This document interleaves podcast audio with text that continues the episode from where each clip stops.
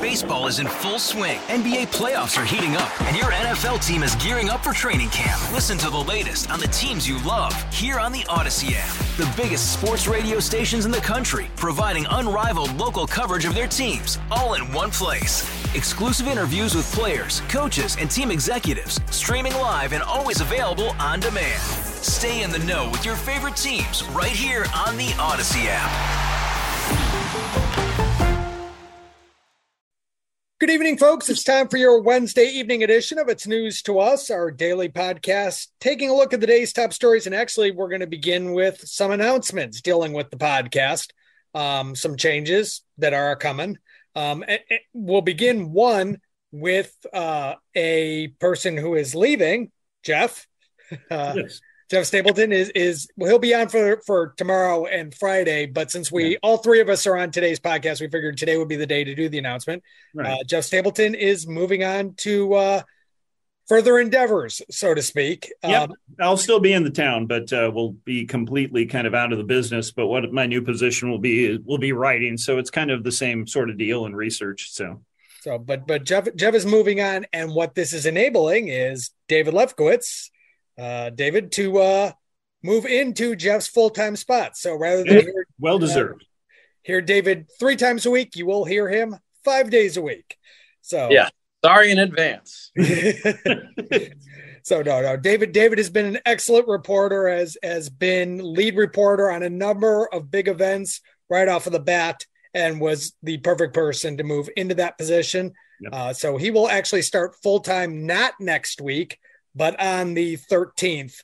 Uh, so there will be a, a week of adjustment. And then starting on the 13th, David will be joining me on this podcast five days a week. And and what David doesn't know is that on the days that I eventually take vacation, uh, David will be doing the podcast by himself. So just just be ready for that. Yeah, yeah you'll find you'll find uh, out really quickly if you can uh, you know talk consistently on your own on on many different subjects at whatever you covered that day. oh, I can talk myself. I'm just oh. worried for the audience. uh, yeah, I, well, that's that's a totally different story. But I found when Matt was gone and I was doing the pod by myself, I had no problem talking for 11 minutes. Whether it was interesting, I don't know.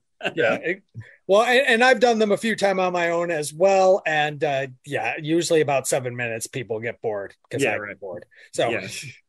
So, but uh, so so those are the changes that will be coming. They start uh, this Friday, and uh, we'll go through the thirteenth. But uh, Again, Jeff, congratulations on your you. new position. Thank David, you. congratulations on your yeah, new absolutely. position. Congrats so, to David.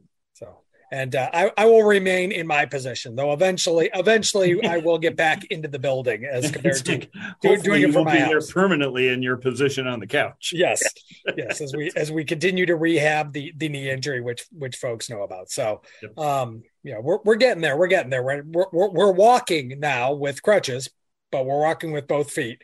Uh, we're just not not able to drive. By the way, if you're going to do a knee injury, injure your non-driving leg. That's just just my recommendation next time. So. I remember when I had an ankle injury, I still had a stick shift car, which meant you needed both legs too, because you had to apply the clutch as well.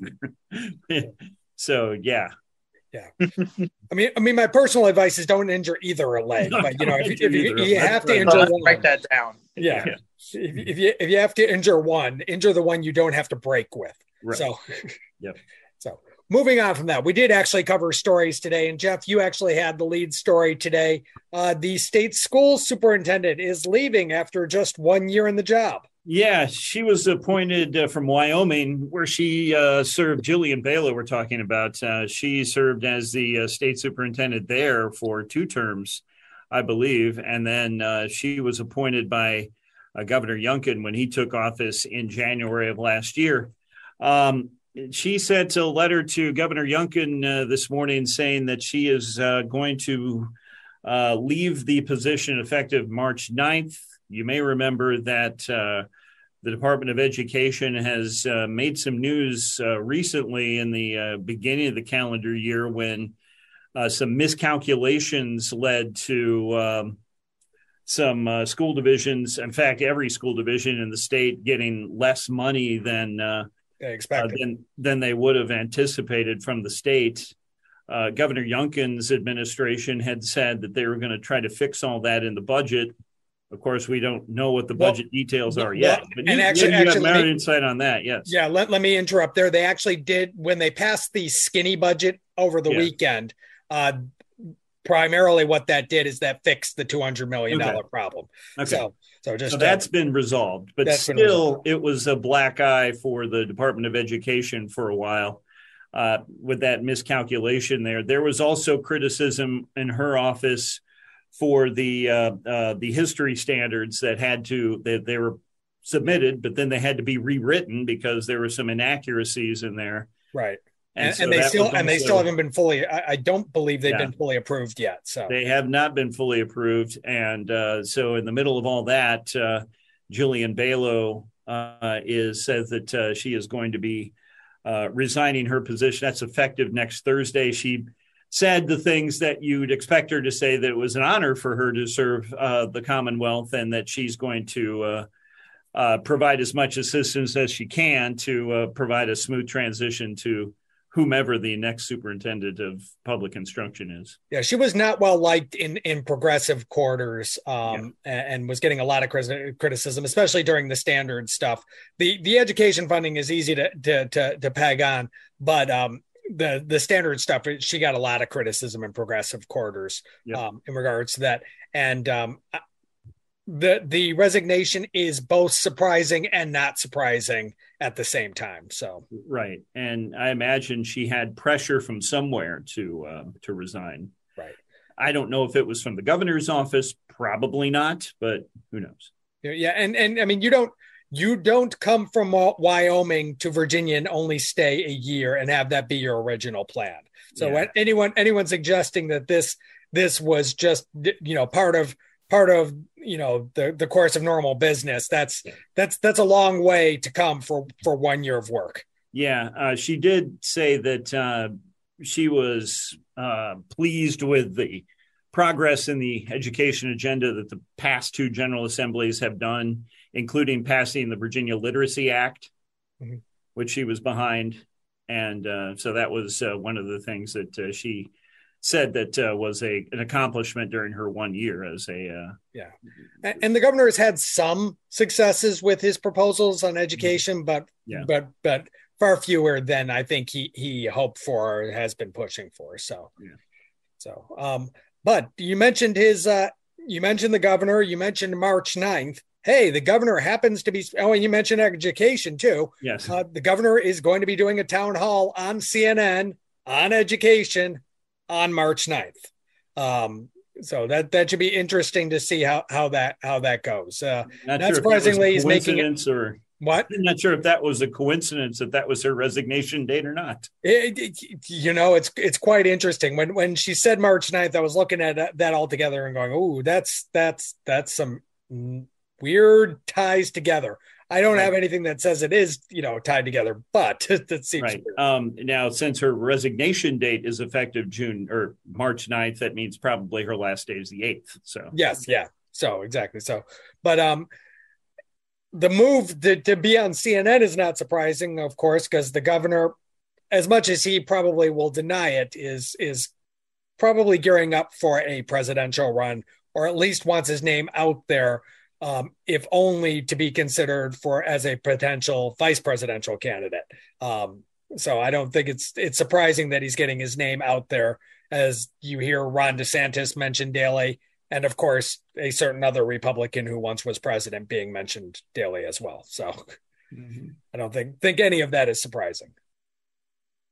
So basically, this uh, January, or I don't know, I keep saying the wrong month. March 9th date is uh, the forum for an education thing. It's going to be broadcast on CNN. Is that? Yeah, it, it's going to be a live broadcast. It's going to be in Washington, D.C., although they said they're going to talk about issues um, uh, important to Virginians. So I don't know if they're they're bringing a group in from Virginia or, you know, have selected a, a random group of Virginians to come to D.C. Um, but that's, they're going to have this event in Washington, D.C. It's going to be hosted by Jake Tapper, uh, you know, a very prominent CNN uh, show host and reporter. Um, and they're going to talk about education issues. It'll be interesting to see how local they get on that. My guess is probably not very because it's a national broadcast and they want to keep people interested. So, yeah.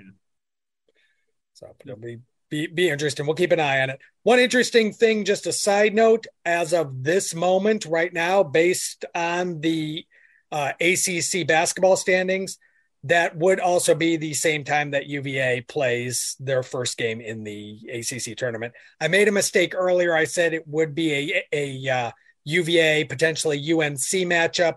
I actually think it's it, it's a I actually think it's a uh, a uh, a uh, different matchup uh, because I think UNC is actually the sixth seed, and that game would actually be a different game altogether. But that's uh, it would potentially be a UVA basketball game if standings hold. So it all it would it's only interesting the fact that uh, that forum is going on. It's not like we're WRVA is probably going to carry that live or anything like that. No, no. I believe it or not, I actually did ask about it, oh, okay. but then thought about it for a second and said, no, you know, UVA basketball, we'd have to give pregame and and uh, and full game, and then that would uh, yeah, you know, keep it from uh keep it keep us from being able to to broadcast that. So. Right. And if it was uh, it was Virginia Tech, of course, we wouldn't be able to broadcast it at 96.1 FM either. So, yeah. so Mo- moving. Sorry, as we discuss basketball, our our daily basketball reference as as as uh, as right. Jeff knows. David, it is moving, March, so yeah, it is. Yes, exactly. Um, David, moving on from that, you did uh, two stories today. You uh, uh was on uh, Senator Tim Kaine's uh, conference call with reporters. Um, I guess discussed a, a, lot in regards to um, military spouses and work.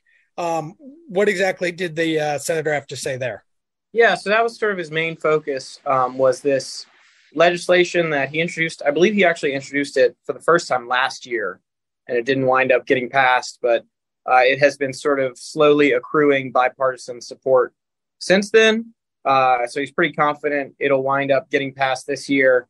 Uh, and it's uh, essentially a uh, bill that groups military spouses into uh, a program that is already existing for some other groups that basically uh, gives businesses a tax credit if they hire uh, people from those groups. So initially, it was for you know people coming out of prisons uh, who you know were struggling to get jobs. Businesses were incentivized with a tax break or a tax credit rather to uh, hire them. And then when uh, the veteran unemployment rate was particularly high, uh, veterans were looped into this program. Now, uh, this bill would aim to uh, loop military spouses into that because essentially, with how much a lot of military families have to move around, it can be very difficult for uh, the for the partner who is not in the military to keep a job um, because a lot of businesses don't want to hire someone who they know is going to be moving in you know the not too distant future. So um, this would incentivize that with a tax credit for the business uh, in hopes of sort of uh, helping military spouses uh, actually be able to build a career under, understood. And obviously, yeah, that is a difficulty. And I'm sure a lot of families in our area deal with that with Fort Lee being nearby. Um, you also have, uh, you know, the bases down in Hampton Roads as well. Um, mm-hmm. You know, any number of bases down down in Hampton Roads uh, that that face that uh, as well. You also spoke to uh, Hanover. They're in need of foster parents. What is the situation going on in Hanover? Yes. So in Hanover right now, they have more uh, foster uh, kids than they have in the last 14 years. Um, they have 53 children in the foster care program right now. Uh, a significant number of whom need uh, more stable, you know, housing, more stable, a more stable foster situation, um, and a, a, not insignificant portion of whom have um, some behavior issues that need to be addressed, which is why they're in such urgent need of you know families who can help accommodate that. Um, you know, I was asking why this uh, why the number has gone up or is so high right now, higher than it's been 14 years. Because when you say, you know, what was going on 14, 15 years ago, obviously there was a lot of uh, economic issues going on. Uh, so I asked, you know, is it largely an economic thing? And that is a big part of it. Uh, poverty, uh, the poverty rate has been on the rise as in Hanover, uh, as well as around Virginia. Um, but also uh, some um, mental health, like more widespread mental health issues, especially uh, after the pandemic, have played a role as well. But they are just, you know, they are really in need of foster parents out there right now. And truth be told, you know, in terms of having you know parents take on this, the you know people uh, adults take on this thing, inflation, you know, it cuts. Kids are expensive. Yeah. kids kids are very expensive, so you know you you don't necessarily want to take on that that extra cost. Um, you know, you know there, there are great things, but kids are expensive. You know, you know you you know love my kids to death, but they they cost a lot of money. they don't they don't listen to the podcast anyways. I don't have to worry about this. so so we, we and, get on, on, a lighter note with that, and then also um, Easter on Parade is returning to Monument Avenue uh, for the first time in three years. Um, so if you're looking for something to do on Easter Sunday, you can head down to Monument Avenue um, and uh, see if the uh, tens of thousands return to to that uh, festival slash parade slash whatever you want to call it. Um, down on Monument Avenue. The last one they held was 2019 because uh, COVID hit right before Easter in 2020. Still had uh, restrictions in 2021, and then last year they couldn't get the money together to do one in 2022. So and Easter, I think, is what April 9th? April 9th. That is correct. Okay. So okay. Sunday, April April 9th. Yes. I knew it was in April this year. I couldn't remember the exact yeah. date, so I was trying I was not trying to say to right off. Slyly right. figure out on my phone when Easter was, but it's still uh, since we just started Ash Wednesday a week ago. Yes, we Four, yeah, forty days from yes. Tuesday. Yeah. well, you got to you got to eliminate the Sundays, as we all know from Catholic uh, teachings. That uh, yes.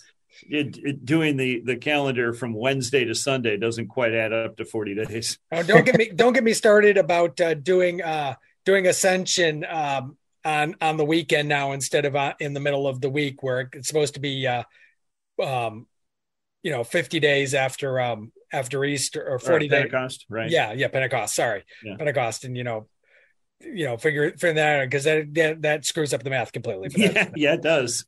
So you don't count Sundays apparently. Yes, so, so we got David completely confused over here. I, I never knew Catholicism involved so much math. Yes, yes, a lot of math, a lot of uh-huh. math. Don't don't don't don't make us start talking about counting rosaries. If you're talking about uh, answers in Catholicism or just religion in general, I think three is generally a good answer. Yes, three forty. Yes, but even three, but, but, even there, and I'm going to end with this 12. joke. But even but even there, three isn't is, isn't always correct because sometimes it's three and one. And with that, we're going to end the podcast. again, this is going to be very, very good for the few Catholics that are listening to the show. So, yeah.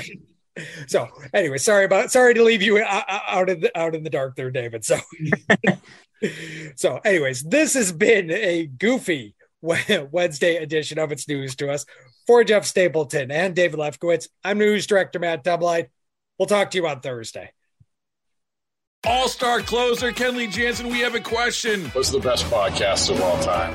Baseball isn't boring, baby. I'm Rob Bradford, and every single day I'm sitting down with the biggest names to show you this great game is the greatest game. It's my podcast, it's my passion. It's a cause I started more than two years ago and is now the most prolific national daily baseball pod there is. Another fact, so jump aboard the BIB Express. Follow and listen to Baseball Isn't Boring, presented by Wasabi Hot Cloud Storage on the free Audacy app or wherever you get your podcasts.